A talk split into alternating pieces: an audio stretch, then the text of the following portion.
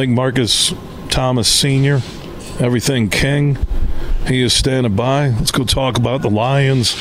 Nine and three on the season. Bears road game on Sunday in Chicago on the everything King vibe right now on a scale of one to ten, with ten being the best. What's your vibe on that matchup, Lions and the Bears? Uh, man, I I gotta say I'm kind of at a I'm at about a seven right now, man. This injury report that just uh, was released a moments ago, uh, it's not that encouraging. Missing guys like Ragnow on the offensive line, um, plus what we're missing on the defense currently, dealing with Justin Fields. So it's a tricky game, man, to go to, to Soldier Field and uh, try to beat the Bears right now.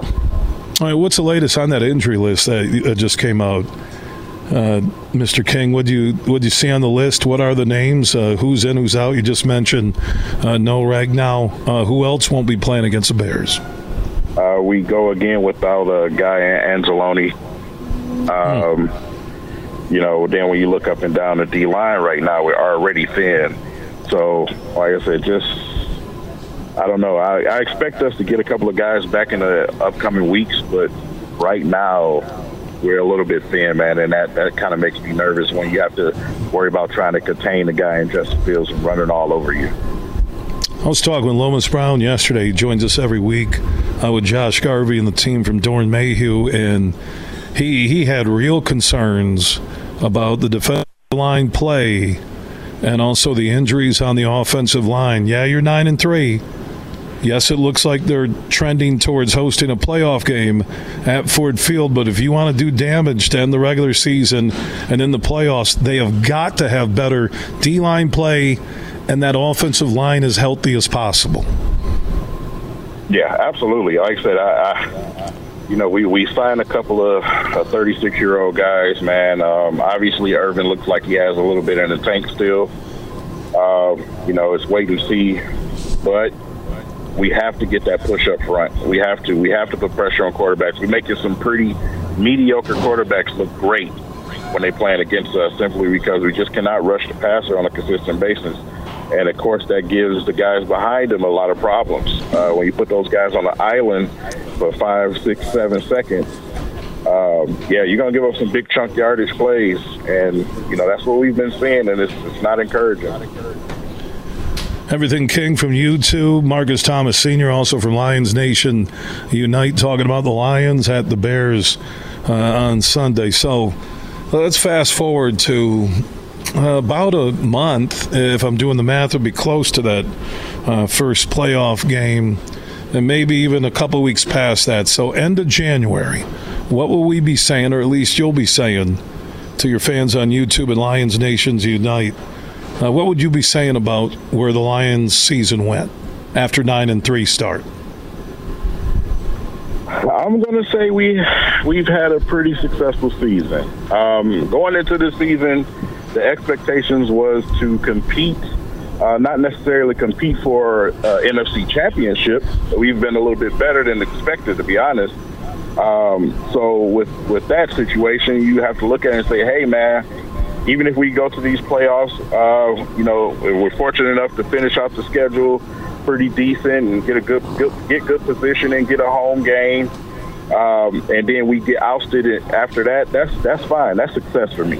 I just want to finish out the rest of this schedule and, and have these guys have a chance to uh, have a home game and try to at least win a playoff game. That's that's what my expectations are for the Lions right now. And that's what I said uh, all week long. Get to 12 and 5 because you know the Packers can't get the 12 wins, Vikings can't get the 12 wins. Get to 12 and 5. That secures you the NFC North. You'll get that home playoff game, and I agree with you.